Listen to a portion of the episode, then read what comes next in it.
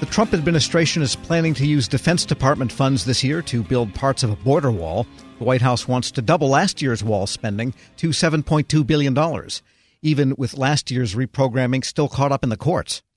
Members of Congress are concerned about the use of military construction and drug interdiction funds for border security. They let the administration know it in a letter this week.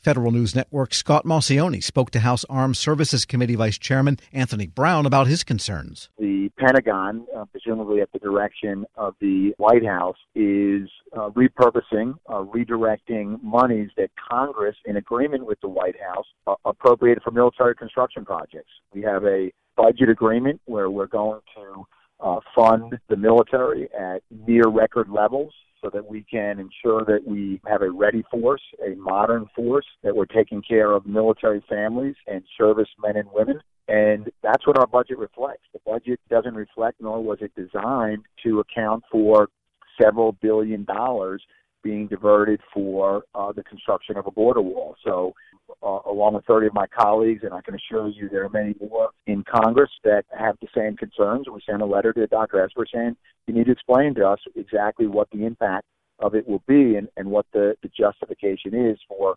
essentially defunding military construction projects. The 2020 NDAA originally had a ban on reprogramming funds in it. What what ended up happening to that provision, and why why aren't you able to put a ban on it for further use?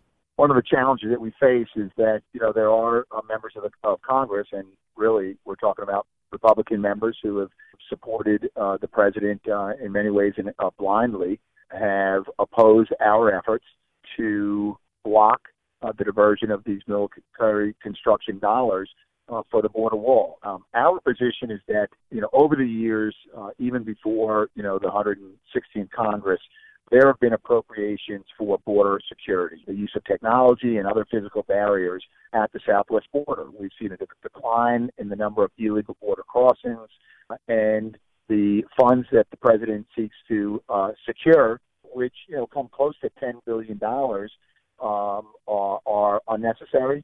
Uh, it represents an outdated mode of securing the border. This notion that you're going to build a large, you know, barrier that is going to prevent people from coming across unlawfully. Um, I think most people who uh, are are studied in this area understand that that's not how you effectively, um, you know, create the kind of security and protections at the border. Uh, so to take away money from military construction that goes to things like, you know, military housing and barracks and airfields and hangars and and weapon storage uh, depots uh, and ammunition storage depots uh, to to build a, a an unnecessary wall. It's going to undermine U.S. military readiness. And, and speaking of those facilities, so this money is about double what the Trump administration took out of the 2019 fiscal year budget. What what is the state of military construction and maintenance at this point? Not only is it is it double that amount, but the monies that have been appropriated uh, for physical barriers uh, at the southwest border, and I'm talking about monies where both the Congress and the White House have agreed, so it's reflected in a an appropriation passed by the Congress and signed by the president. Not all of those funds have been obligated. So you're taking away from projects like a child care or child development center at Joint Base Andrews in my district, a, a an access road at Fort Meade, Maryland, home of the NSA and U.S. Cyber Command and so many other important DoD activities. And you're really, in, in those two examples, are just negatively impacting quality of life, uh, which is directly related to to military readiness. So even if one were to agree uh, that there was a need to build the wall, there's no sense, there's certainly no urgency in devoting funds in this fiscal year because prior years have not been obligated. Uh, so on many on many scores, this attempt uh, is misguided. The current state of these facilities, I mean, is the military in a, in a good spot when it comes to the state of their facilities and maintenance, or are they behind at this point? We have approximately 113 billion. That's that's with a B backlog in military construction projects.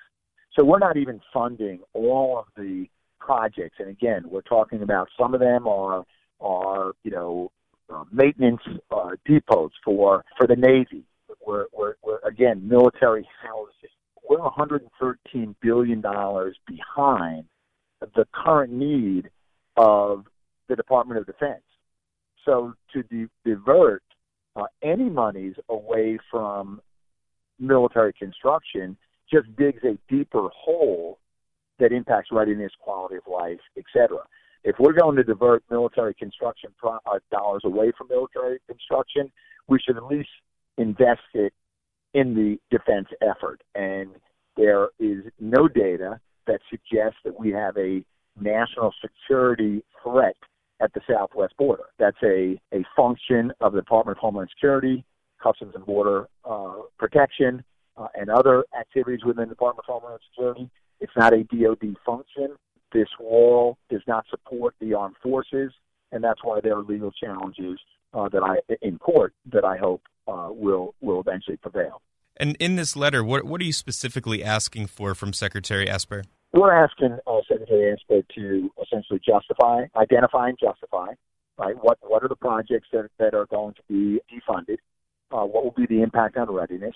Whether or not uh, the projects from which monies will be appropriated, whether uh, to what extent they have been obligated. You know, often these come in multi-year contracts. So, you know, what's been obligated, what what is what continues to be unfunded, and we just believe that uh, with that information and that data, then Congress uh, is in a much better position on behalf of the American people to assess the impact on readiness. The, the administration clearly has taken a position that it will not impact readiness or quality of life. We disagree. So we're simply asking for the data that gives Congress the opportunity to make that assessment or that evaluation for ourselves. Just as a last question here for you, what sort of next steps would you be able to do after this? My hope, first of all, that we receive the information back from Secretary Esper and that the administration carefully consider uh, the the impact of what they're proposing and reverse course. We have uh, we're in another three or four months we will begin the next cycle for the National Defense Authorization Act.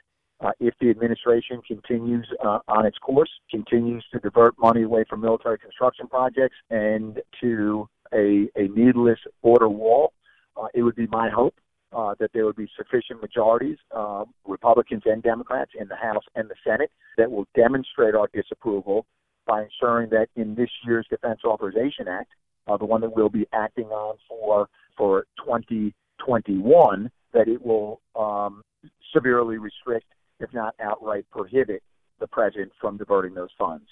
So that would be a matter of amending the Defense Authorization Act, probably having to amend the National Emergency Act and whatever provisions in law the president is not just using, but many of us believe abusing uh, to achieve his uh, misguided purpose. House Armed Services Committee Vice Chairman Anthony Brown speaking with Federal News Network Scott Maucione. Check out Scott's story at federalnewsnetwork.com. Pop quiz What can you buy for $3.99? Not a latte, but for less than the cost of a cup of coffee, you can get all your favorite music ad free. While other streaming services jack up their prices, Live One's membership is only $3.99 per month, and you can lock in that price for a full year. Join now to get the best deal in music with zero ads, unlimited skips, and maximum audio quality. Get the music you love at a price that fits into your budget with Live One Plus. Check out liveone.com slash bestmusic for details. This episode is brought to you by Zelle. Whenever you're sending money through an app or online, it's important to do it safely. Here are a few helpful tips. First, always make sure you know and trust the person you are sending money to. Second, confirm you have entered their contact details correctly. And finally, if you don't trust the person or your recipient is rushing you to send money right away, think twice before sending money through an app or online.